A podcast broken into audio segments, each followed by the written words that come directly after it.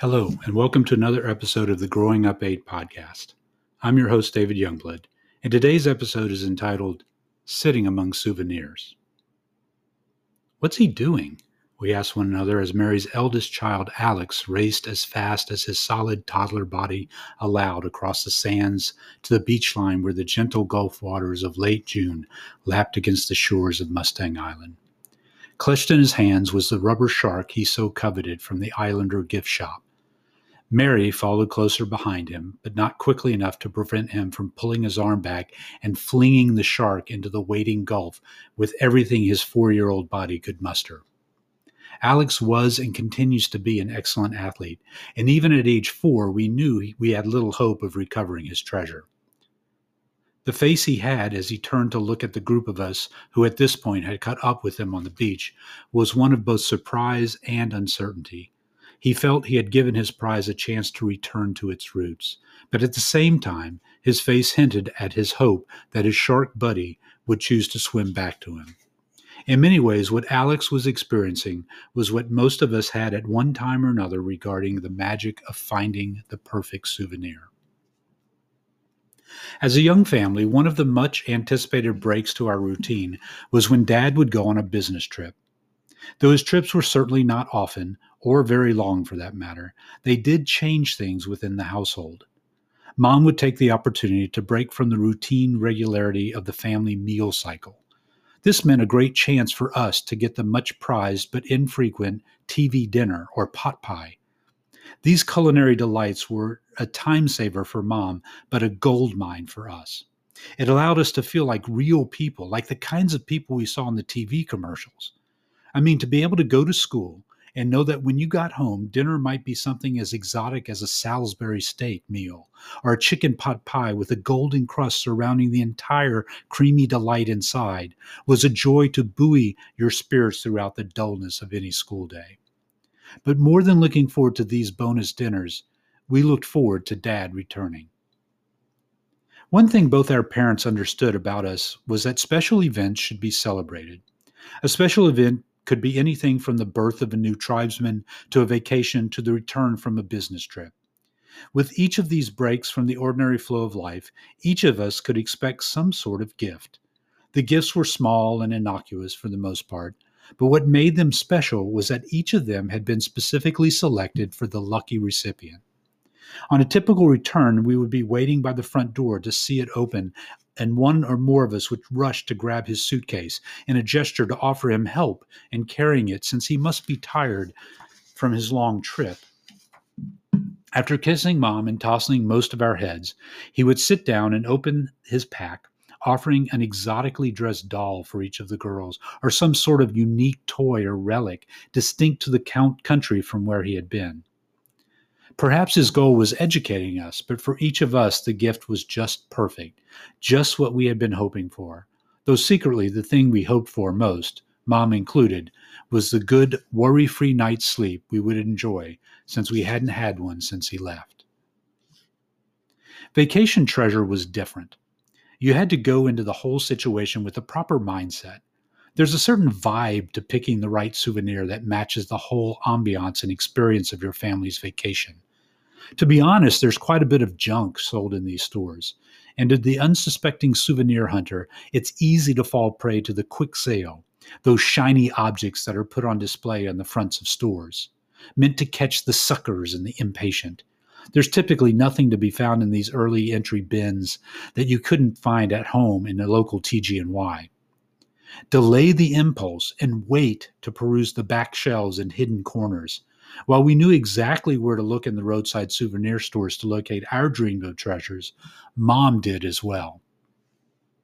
Usually in the kitchen, near the several display racks that lined one of the kitchen walls, you would be able to find a set aside drawer filled with tiny silver spoons. Each of these spoons marked a destination from the past, a destination along the various and numerous paths we took across the interstate as well as state highways to reach a variety of summer vacation spots. We went to tons of places, from Crystal Beach, Texas, and Destin, Florida, to the Smoky Mountains, to various spots up and down the East Coast, including Washington, D.C. and New York City. We even traveled to see the dunes of Wisconsin. The spoons marked every one of these spots and even more. There were spoons from Chattanooga and Knoxville and Little Rock okay, and Williamsburg, the Alamo and the Petit Jean State Park, as well as the Poconos, where ice crystals formed on our coats as we splashed across a shallow river on a sibling hike. Something out of the ordinary and unexpected was sure to have happened to us at each of these driving destinations. Perhaps that was what attracted Mom to collecting these infant sized spoons. Their shine and consistency and shape was a perfect reminder of the brightness and energy of each of the numerous trips we made, but also of their sameness. The vacations were typically all cut from the same template an overpacked station wagon, breaks at roadside scenic venues, I Spy and other car games, groceries filled with Vienna sausages, bread, and snacks, along with a cooler to save money.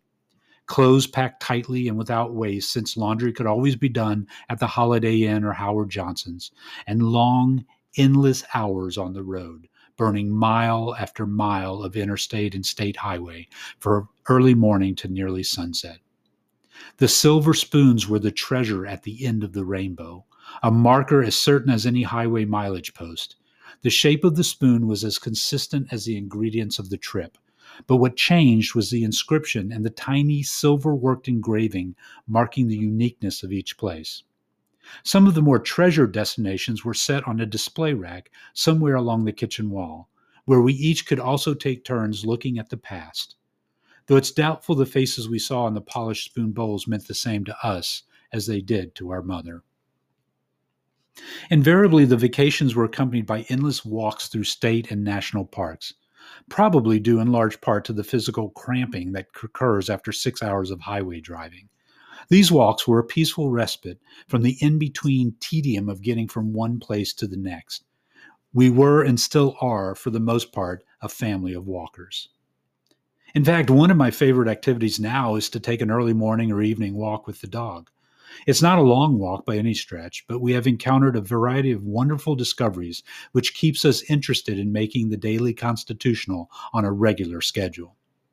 Whether it's the rabbits who at times race across the narrow road, out of sight, or the barn owl who hoots mysteriously in the nearby wood, or even the doe with her new fawn staring at us curiously from a distance, sizing us up as a threat or a friend, we walk in the hope of finding the peaceable kingdom so absent in most of the human commerce that otherwise fills my day. By and large, our family is much more composed of gatherers than hunters, and so we find great joy among the flora and the fauna of our homes. So many of our vacations involved hiking and exploring. Perhaps our parents understood the need we all possessed to be active and out of doors.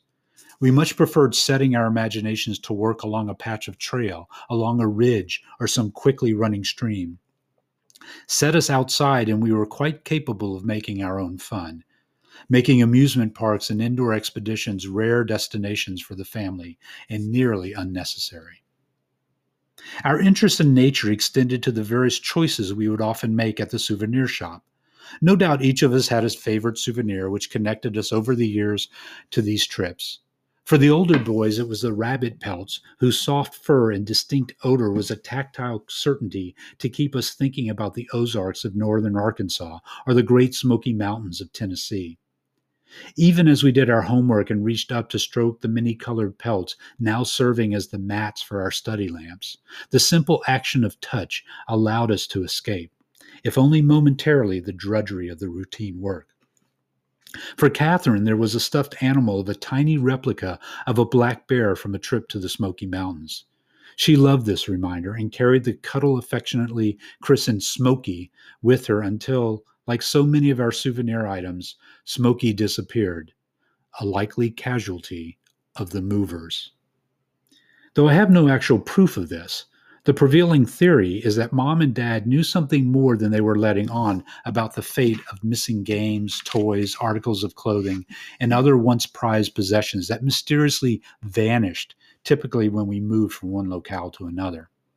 The typical response when we grew frustrated by repeated searches coming up empty for a cardboard rock and gemstone sample sheet or plastic snow globe was that it was lost in the move, or the movers must have packed it in a different box. While this might placate us for a small amount of time, as a group we began to distrust movers. They became the equivalent to us of the Grinch, beings whose sole modus operandi was to remove joy from little children by taking their prized possessions. Still, there was something not quite right about Mom's shrug and slight smile as she told us yet again that it must have been the movers. I think secretly we understood, or at least now as adults with children of our own and moves of our own, we understand that moves are opportunities for culling. How else would a family of eight children be able to fit comfortably into each new home without the new closets overflowing with memorabilia from the past? Despite Dad's many decades of long collection of the oil and gas journal, no one could ever accuse us or our parents of being hoarders there must always be room for future collected stuff. Mark, the youngest, was perhaps the greatest collector among us. Truth be told, though, by the time he was old enough to remember the trips, we were making our last big move as a family from the cold Midwest west to the Gulf Coast. Since his memory was largely of the winter snows and sub freezing temperatures of Illinois and all the activities that came with that, his small body was not quite ready for the tortuous humidity of Houston, Texas. Coming home from school one afternoon, mom recalls him falling to the floor with arms outstretched in a sacrificial position and saying, You're killing me, mom. You're killing me. Even at a young age, he was determined that his life was better spent with a jacket on rather than a tank top. This probably explains his later move to Alaska, where he was built and has built a life around being out of doors and watching his breath escape in a fleeting, misty cloud from the chill that comfortably surrounds him. Houston is tropical, and soon Mark would discover that the lush flora near and around our neighborhood was filled with the nature he would grow not only to study but to love. Bugs and lizards and tadpoles in particular fascinated his young mind, and he loved nothing more than gently turning over a leaf and lifting his found treasures to examine their form and shape and purpose. He was as curious a scientist as you might ever encounter. To enter his room was to enter an amateur zoo. He was simply fascinated and had found his true calling. He was destined to be a zoology major and later a science teacher. Like many of us, Mark could little resist the call of the wild, especially if a wooded area or creek was nearby. On one outing, Mark discovered a school of minnows in the still water near the bank. Their movement was fascinating, and not wanting to miss an opportunity to study something new, he had to collect a sample and bring it home. Unfortunately, there was nothing readily available, so he decided to return home to find something he could use. He soon found it in Catherine's room. On a shelf in her room, which she shared with Mary, Catherine placed some of her collected prizes ribbons from the summer track program in Lockport, knickknacks received from her busy life, and a small, hand carved pair of wooden clogs, a souvenir from our vacation trip to the Wisconsin Dells. The clogs were too small to actually wear, but they were ne- ne- neatly lacquered and emblazoned with the logo of the Dells. For Mark, these were more often than a simple these were more than a simple souvenir. They were heaven sent and just the perfect size to grip and scoop a sample of minnows and carry them back safely to his menagerie. What I know now is that it's not enough to merely look into the polished silver, hollow of the spoon, or handle the found treasure from a roadside shop and remember the area and the place of the adventure. The object is not the memory. Instead, it is more necessary to look into that memory and see the faces of each person present and smiling in the sun or even maintaining the stoic grimace demanded by the posed picture before the roadside marker. The object reminds us to know in our souls the energy and the love that was alive in the hearts of those present, to re experience the fullness of the moment. A souvenir is a conduit of the shared experience. It's where we can envision the best of ourselves. That experience is tattooed on the heart and permanent in a way that no token ever can be. Four year old Alex was right in letting his shark go with everything he had, because that was truly the only way any of us had to hang on to it.